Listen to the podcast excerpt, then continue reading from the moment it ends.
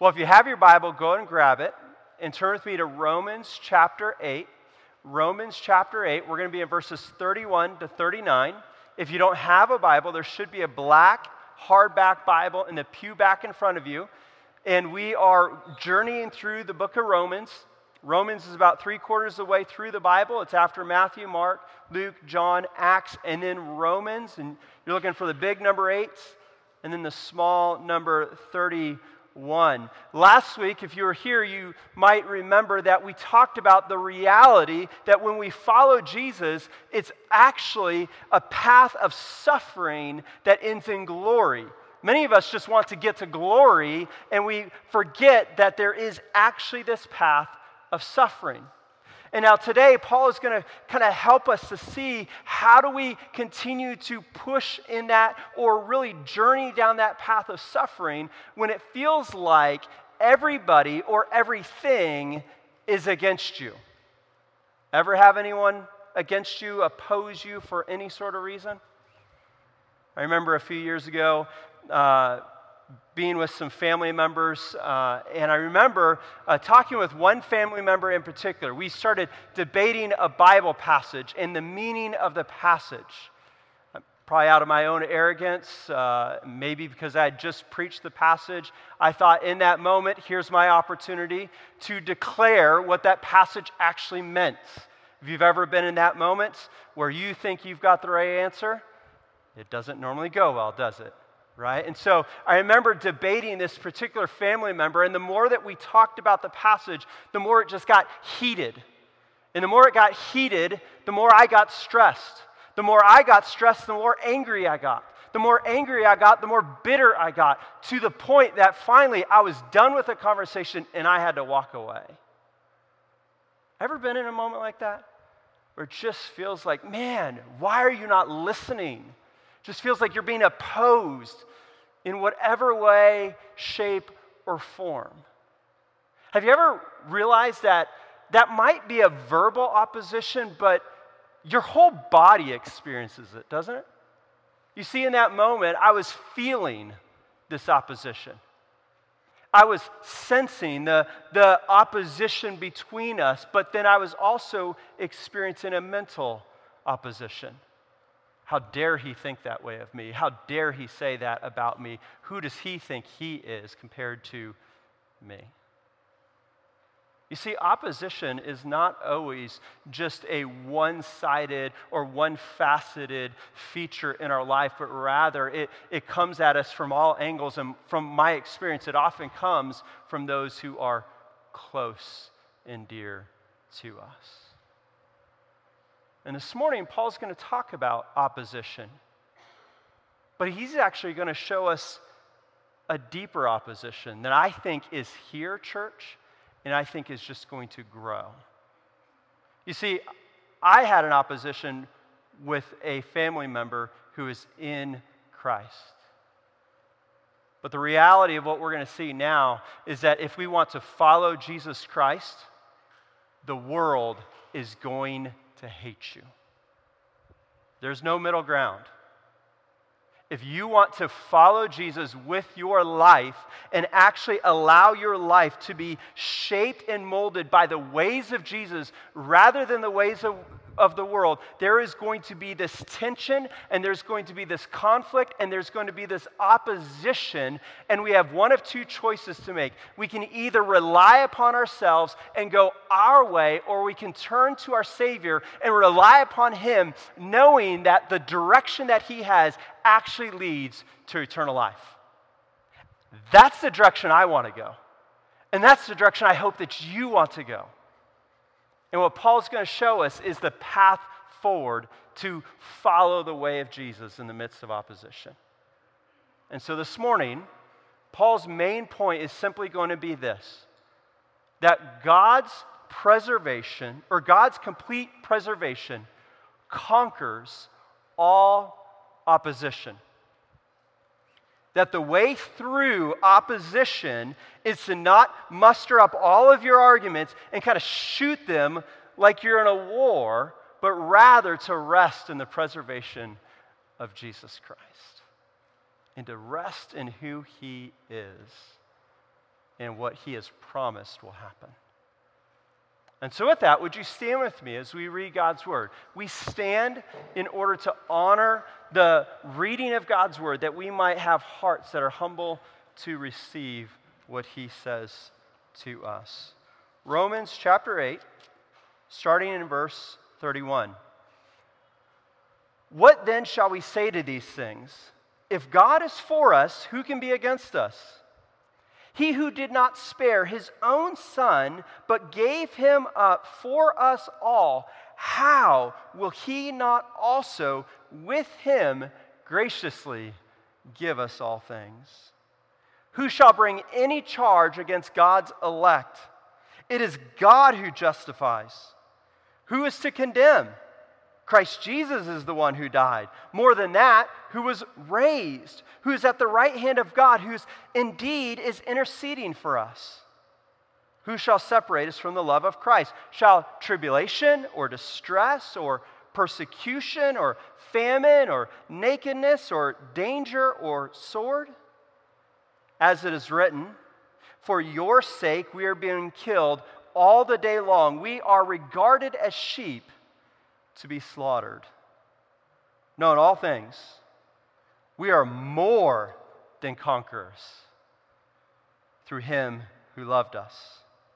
For I'm sure that neither death nor life, nor angels, nor rulers, nor things present, nor things to come, nor powers, nor height, nor depth, nor anything else in all creation will be able to separate us from the love of God in Christ Jesus our Lord. This is the word of the Lord. And all God's people said, Praise be to God. You may be seated. So, we've been journeying through this letter to the church at Rome in order to understand various aspects or attributes of God, because as we've seen before, the more we know about God, the more we can actually know about ourselves. It's like fighting a battle without bullets. Doesn't really make sense. And the only way that we can uh, kind of carve out a path and experience the eternal life that Jesus promises is for us to actually know who Jesus is and to know what, who God is. And so we've been kind of looking at these different aspects, if you will, of who God is. And we've noticed that God has a plan from all of eternity, and that plan is to work His gospel, which is the power of God to salvation, to work that gospel out for you and I. You see, we've got a problem. We all know this, right? I, have asked this before, and I've in my eight years here, I've yet to have anyone come up to me and take me up on the challenge. Any, any of you, after the service, want to come here, list out all of the bad things that you've done, and next week we'll put it on the screen and I'll just read all of them to the rest of us. None of us want that, right? Because we recognize that there's something broken. And yet, if we're not careful, we think that the way out of the hole that we have dug is to take that same shovel and keep digging. And yet, the only way out of that hole is for God to send Jesus Christ down into that hole, strap us to the rope, and carry us out. And that's what we see. We see in Romans 5 8 that God demonstrated his own love for us, and that while we were still sinners, not when you had your game on, not when you uh, got your act together, not when you had everything just kind of lined up correctly, but when you were still a sinner, Christ died for you. Do you understand the beauty of that? It leads Paul to say in Romans 8 1 that there's no condemnation if we're in Christ Jesus. It doesn't mean that we don't deal with our sin. In fact, there's no greater place to deal with our sin than the cross of Christ. Christ is outing us and he's asking us to come, but he's saying, I already know that you've sinned. Let's deal with it. There's no condemnation, but we do deal with our sin. And through that, we saw the last, over the last couple of weeks that, that as we come to faith in Jesus Christ, and as Jesus has returned to heaven, we're not left alone, but rather we're given an immense power to be able to live this Christian life. And that power is the Holy Spirit of God. And as we live by the Spirit of God, one of the ways that stabilizes us through this life is just this truth that Paul laid out in chapter 8, verses 29 to 30, where he just kind of talked about the order of salvation. That those whom he foreknew, he predestined, and those whom he predestined, he called, and those he called, he justified, and those he justified, he glorified that no matter what, throughout the whole process, God starts the process of rescuing us and He completes the process of rescuing us. And it's in light of that it, that, that Paul kind of pivots on that truth and just hammers it home for us this morning. And so we're going to look at four truths this morning. One, where we just kind of pivot on the salvation of God, and then three realities or applications, if you will, of how we apply that to our lives. So let's look at this truth that Paul pivots on, and that is that God's preservation starts with his salvation. It hinges on the reality that he has saved and the reality that he will cause us to endure if we have faith in Jesus Christ. Listen to what our statement of faith says about this. All true believers endure to the end. Those whom God has accepted in Christ and sanctified by His Spirit will never fall away from the state of grace, but shall persevere to the end Believers may fall into sin through neglect and temptation, whereby they grieve the Spirit, impair their graces and comforts, and bring reproach on the cause of Christ and temporal judgments on themselves. Yet they shall be kept by the power of God through faith unto salvation. What's that mean? It means that if you have faith in Jesus Christ, you will, in fact, persevere until the end. Not because you're awesome, but because God is. It's almost like God is our bodyguard in that moment. It says, okay, anything that might cause this to not persevere, I'm going to protect so that it will last. But I think we have to be careful here, right? Because Jesus tells us in Matthew 7 that on that last day, many will come to me saying, Lord, Lord, did I not prophesy in your name? Did I not cast out demons in your name? And he's going to look at them and say, Depart from me, I never knew you. So there is a way in which we can have a spiritual experience and have no faith in Jesus Christ. But if we have faith in Jesus Christ, we actually endure until the end. And so this morning, Paul is wanting us to just kind of zero in and, and ensure that we do endure by looking at Jesus Christ and looking at Him as our only help and our only hope, as we saw last week. And notice how Paul does this. Look at verse 31. He starts with a question. He says, What shall we say to these things? Paul is picking up just where he left off in verse 30 to talk about the amazing salvation. And it's almost as if Paul is just amazed. And he says, What do we say about this? I remember years ago, uh, I was working with a college ministry and I got to do a training in January in Daytona Beach. The hotel was right on the beach. So, I mean, beautiful, right? It, kind of an amazing scene. And I remember walking out to my balcony, sitting on the balcony, and overlooking the Atlantic Ocean and just sitting there, drinking it in. If you've ever done something like that, there's, there's, a, there's something that takes place in that moment, isn't there? It's like this peace and this calm just kind of overwhelms you, and, and you begin to just, everything else just kind of washes away. But it takes time, doesn't it? For that to actually happen, it takes time. You know what one of my concerns is? One of my concerns is that we are not amazed by Jesus Christ because we fail to take time. Our hearts are becoming hardened to the ways of Jesus Christ because we're failing to pause and ponder Christ. We're getting so distracted. We're moving from event to event to event to event to event, activity to activity, activity, activity, thinking that that will bring life when all it does is just bring death. John even tells us in 1 John 2:15 that if you love the world and the things of the world, the love of the Father is not in you. We can't do both. And so we've got to pull back and we've got to just sit and we've got to just understand the waterfall of grace that Jesus has given. And then through that sitting, like, like not sitting for three seconds, but sitting for three minutes. You know, like pushing past that awkwardness of like, I really don't know what to do right now. I've never sat this long without something. Ever push past that awkwardness?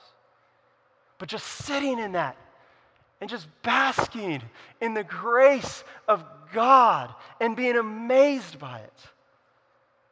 That's what Paul's doing. He's just sitting, understanding, basking in the grace of God. And notice what he basks in.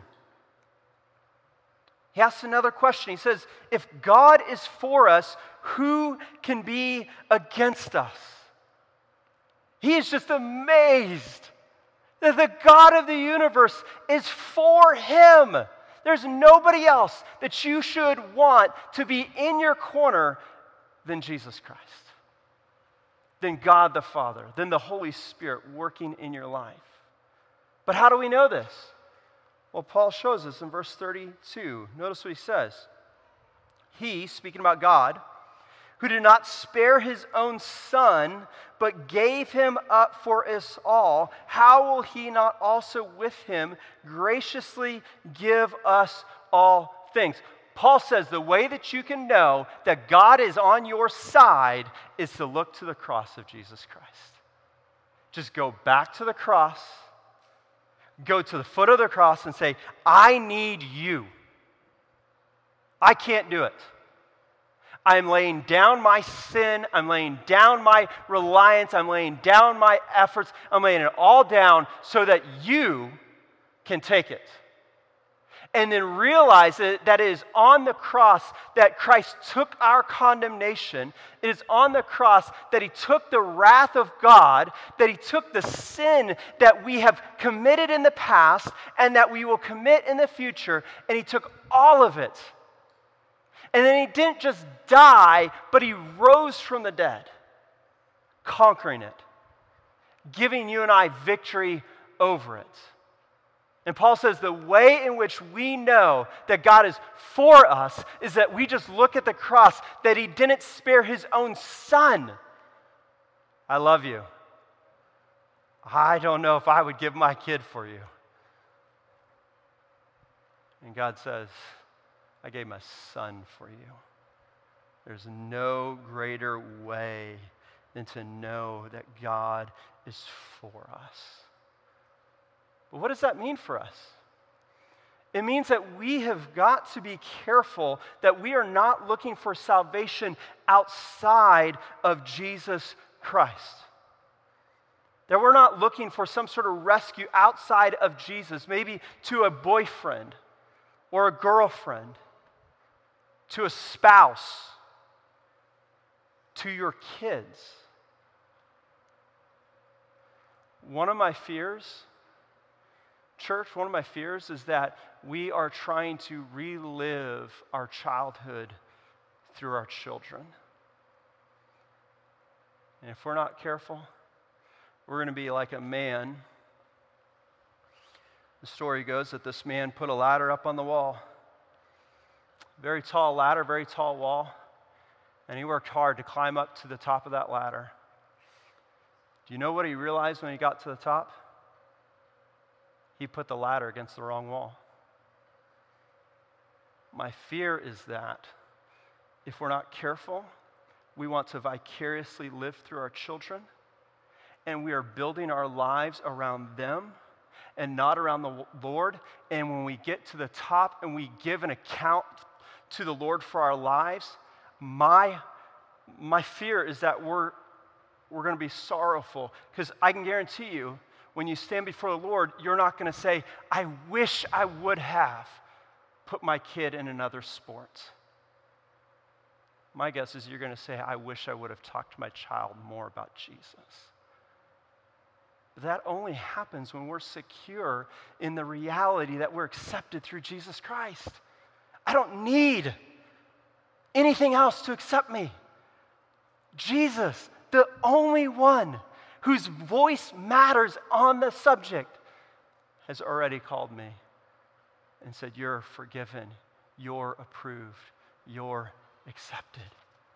And think about that. When we actually understand that, that frees us to love other people, doesn't it? It frees us to love our kids. It frees us to love our spouse. It frees us to love our boyfriend or our girlfriend or, or our coworkers. It frees us to, to love other people. But my fear is that we all have this person in our life that we're longing for that acceptance. Anybody watch Superman growing up? Right? There's a thing called kryptonite, right? Didn't matter how much power he had, kryptonite had the ability to break through all of that power. And I wonder who is the kryptonite in your life? That no matter what happens, you're following Jesus, but the moment that person comes, they take the precedence over Jesus. And Paul just says, let's just stop and remember the gospel because if we can remember the gospel, that gives us a foundation to actually fight. And that matters because the more we live for Jesus in this world, the more it's going to be a fight to follow him. And Paul shows us three realms that that fight is going to take place in. So let's look, at the first realm, which is our second point that God's preservation extends to the mental realm, it extends to our minds. I know right now there's a lot of talk uh, in our culture, and I, I want to be generous, I want to be gracious. There's a lot of talk for anxiety, depression, all sorts of uh, things that go on in our minds and our bodies. And there's a reality that there is, there is and there are chemical imbalances that we need to seek professional help for. But let me tell you, let's not buy the cultural lie hook, line, and sinker because I don't think that's the only narrative.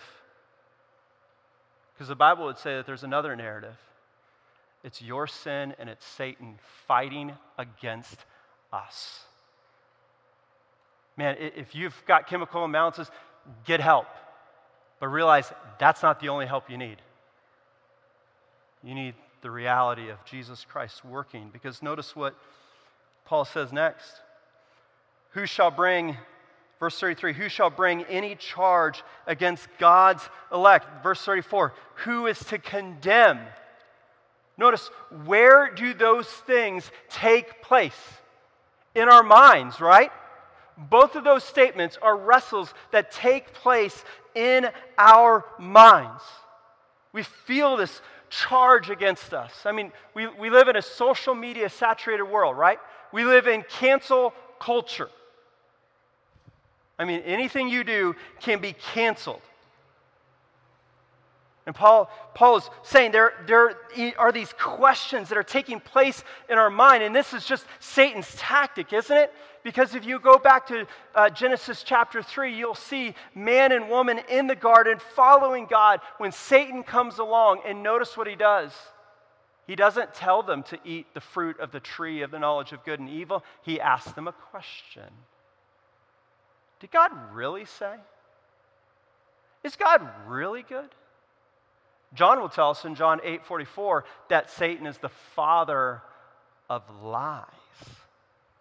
And so we've got to realize that, that half of our battle is actually a battle where Satan is fighting against our minds, waging war, telling us lies. And notice, did, did you see how that plays out here? Because go back to verse 33. What's the answer that Paul gives? He says it's God who justifies. God is the one that makes you right. God is the one that declares that you have eternal life. Verse 34, he says, Christ Jesus is the one who died. You feel condemned? Christ died for you. And he didn't just die, but he was raised He wasn't just raised, he's at the right hand of God. And he's not just at the right hand of God, which is the most glorious position in the entire world. He's not just there, he's interceding for you and I. Right now, if you're a follower of Jesus Christ, he is interceding with the Father for you, praying on your behalf, pleading on your behalf. I mean, nothing, if that was true, nothing should be able to stop us. But, church, we need to remember that. Do you know why we gather each week? We gather each week because we forget. We gather each week because the world is telling us a different story. We gather each week to remind ourselves that there is one true story and there's only one person in all of creation that can actually justify you, and that is God the Father through Jesus Christ. Nothing else. It's why we sing songs that are focused on Jesus. We don't care about the lights, we don't care about the flash. We just want you to know Jesus because nothing else, nothing else will stabilize you during trial and difficulty. When your mind wages war against you, than the truths of Jesus Christ. That's why I want to encourage you come in, prepare yourself. Do, do, you do that? Do you prepare yourself for our time together? You know how you do that? You think about your Saturday. You think about what am I doing on Saturday that might make me overly tired where I cannot get the Word of God and the bread of life that I need. do you do that? Man, I want to encourage you to do that. I want to encourage you get up on a Sunday morning, pray, ask the Lord to prepare your heart that you might receive what He has to say. Might half of our battle in our mind be because we have not prepared ourselves for the battle?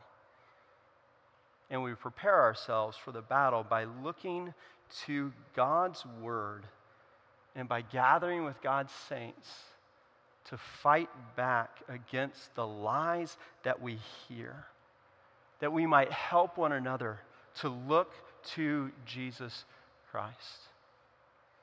So, do you know what this means for us? We need to be a people that are careful with the words that we speak man, we, we've got to be a people that are careful that we are not gossiping about one another. Kids, it is so easy to go to school, it's so easy to hang out with friends and to see and hear things that are being said and just to repeat that to the next friend that you have. And adults, we do the same, don't we? And we, we've got to be a people who put that away, who submit that, that we, that we don't give Satan more opportunity or more firepower against one another. Because our enemy doesn't stop there, he keeps fighting. And notice the next realm that we need God's preservation, and that is in the physical realm. That God's preservation extends to the physical realm. Satan doesn't just stop with the bombardment of in your mind, he actually goes to fight against you physically. If you've ever heard of or seen the magazine, The Voice of Martyrs, you will hear of brothers and sisters all around the world who are beaten, killed, attempted murder on their life, all because they follow Jesus Christ.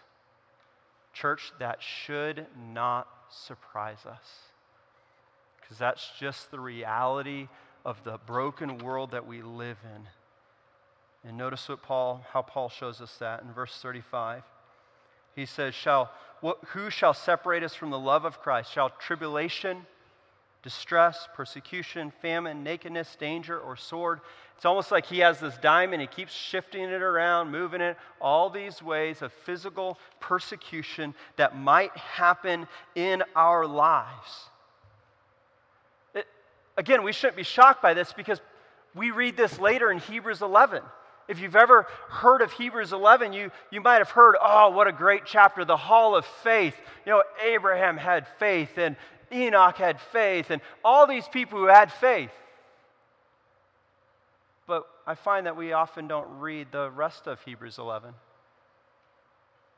Starting in verse 35 on, what we read there is a story of brothers and sisters who were tortured, mocked, flogged, chained, imprisoned, stoned, sawn in two. There's a lot of ways I'd like to go out.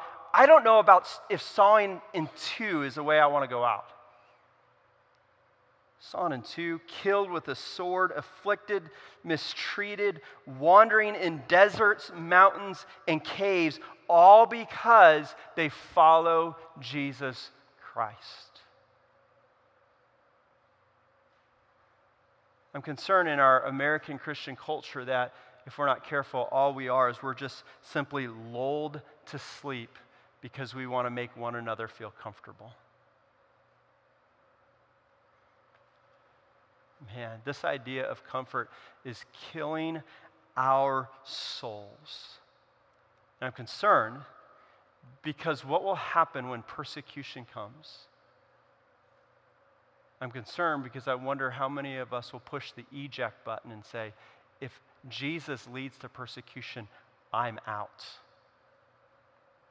Even though Jesus' very words say in Matthew 16 24 that if anyone would come after me, he must deny himself, take up his cross, not a cute little chain around your neck, but a symbol of death, and follow Jesus. Man, it's it's, it's here, it's, it's not new. Look at what Paul says in verse 36. He quotes Psalm 44. He says, For your sake, we're being killed all the day long. We are, slaughtered, we are regarded as sheep to be slaughtered. You know how many people I, I know, how many pastors I know who've left the ministry because it's too hard and they would rather do something else? It's a sad indictment on our Christianity. That we have lost sight that, that Satan wants to pummel us. And notice why. Paul, Paul didn't quote that you're being slaughtered because you're dumb. You know, some of us like, oh, I'm facing opposition. No, you're just being rude. Stop. No, this is opposition for following the Lord. So, how do we prepare for that?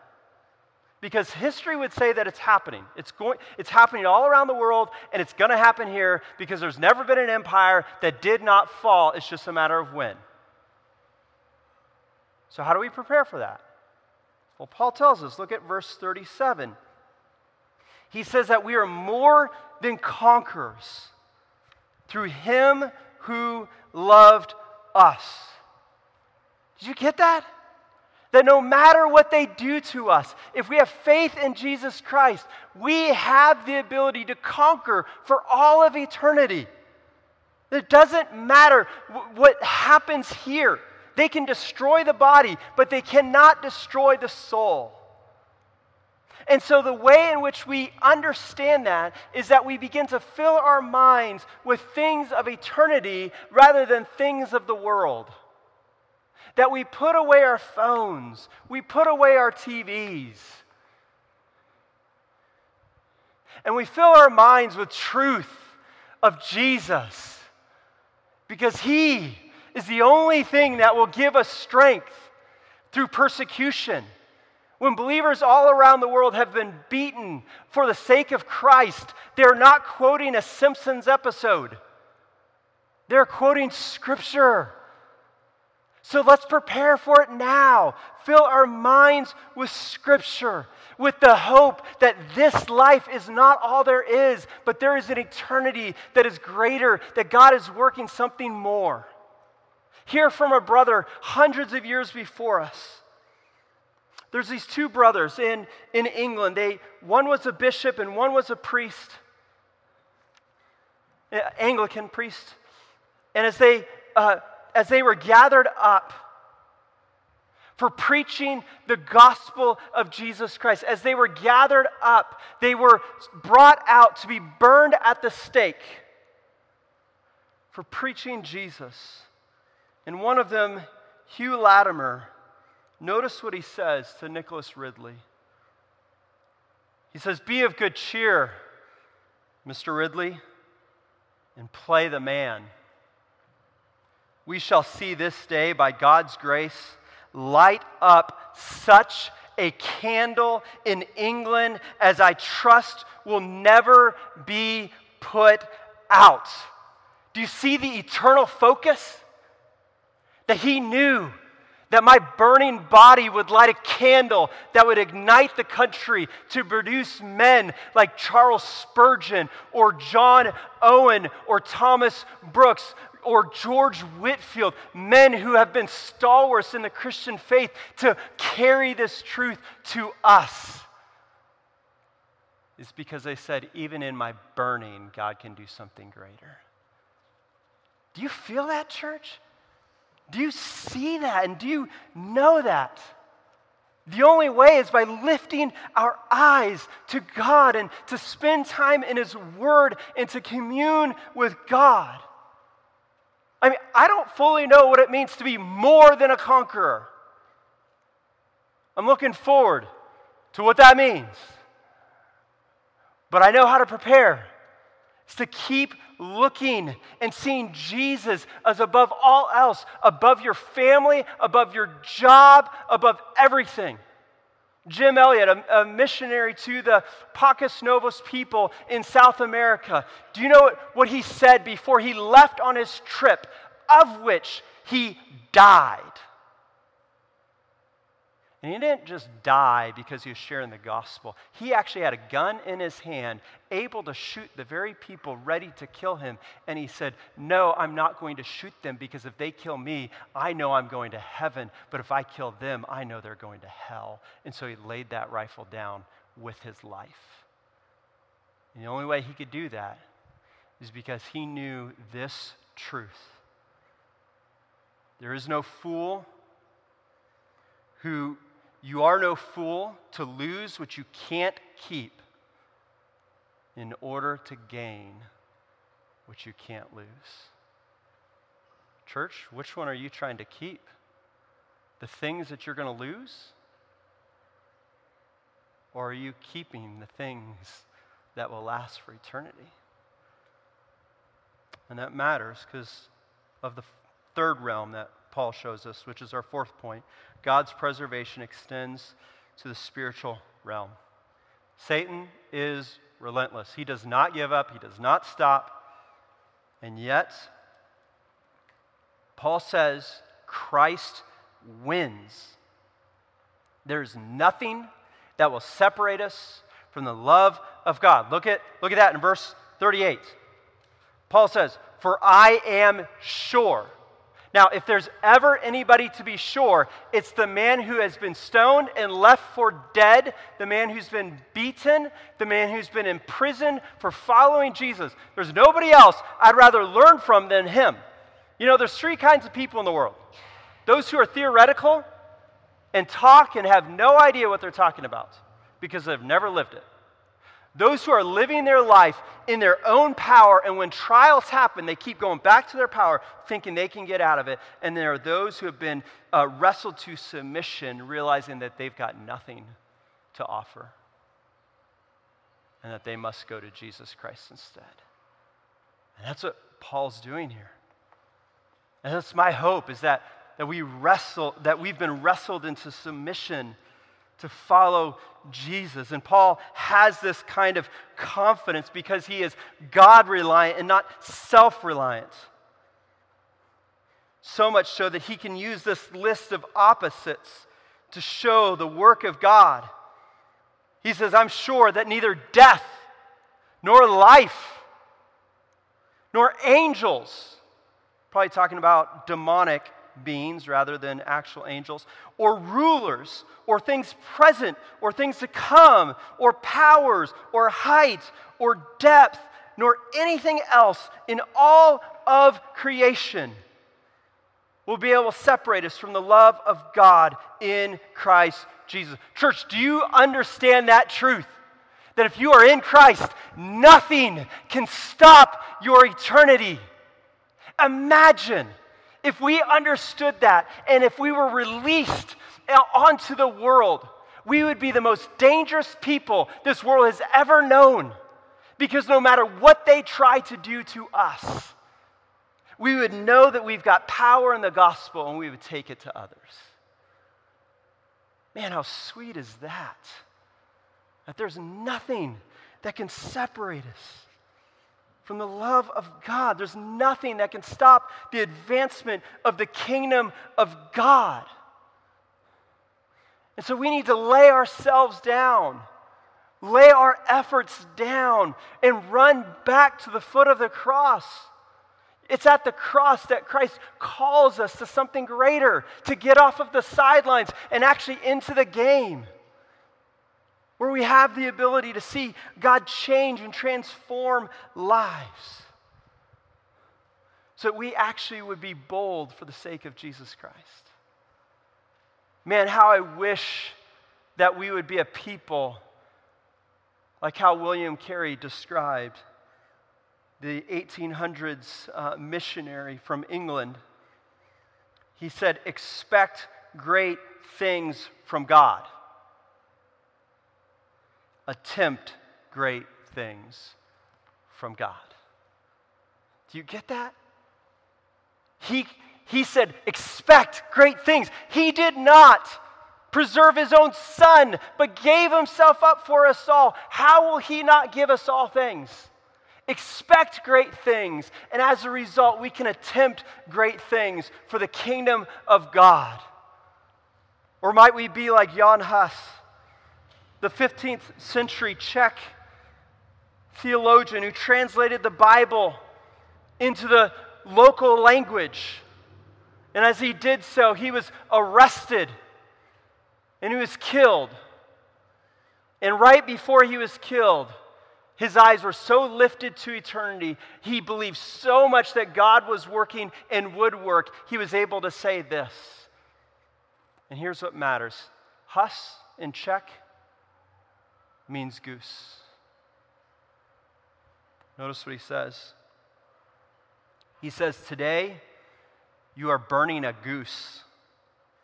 However, a hundred years from now, you will be able to hear a swan sing. You will not burn it.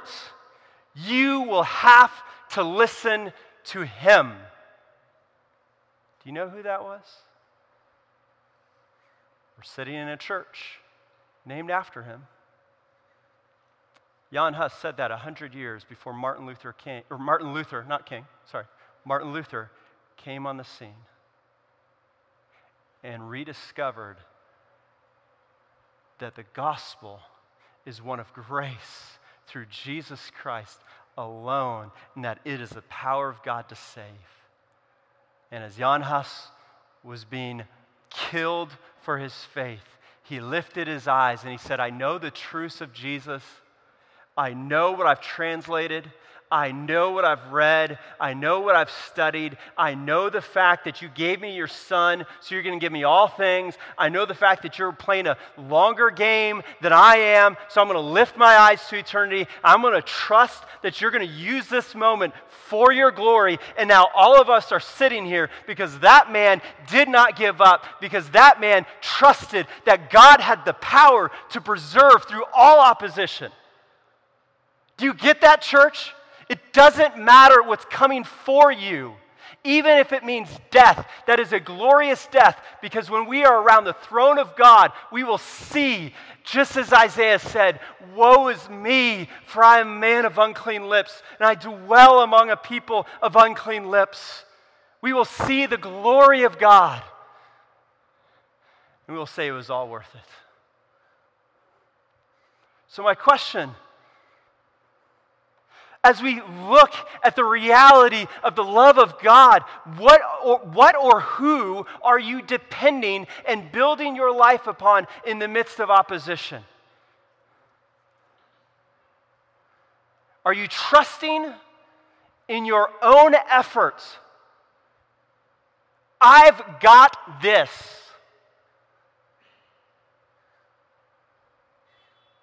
Or are you just getting down on your knees? And recognizing that you've got nothing. He's got it. And that's the only way I can get through the day, is because He's got it, not me. Let's pray.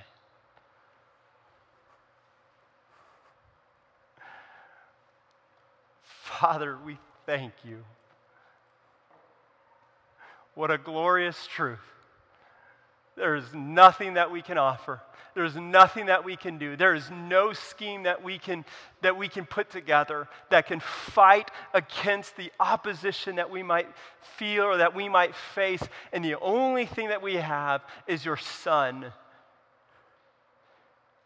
and your promise that since you gave your son, you will give us more.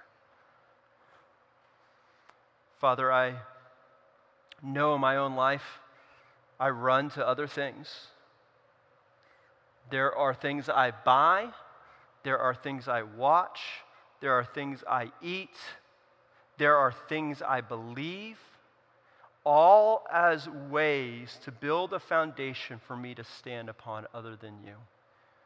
And I just pray that you would remove that from me and that you'd remove that from us and that we would be a Christ dependent people, rejoicing because there's nothing that can separate us from your love. We pray these things in your Son's precious name. Amen.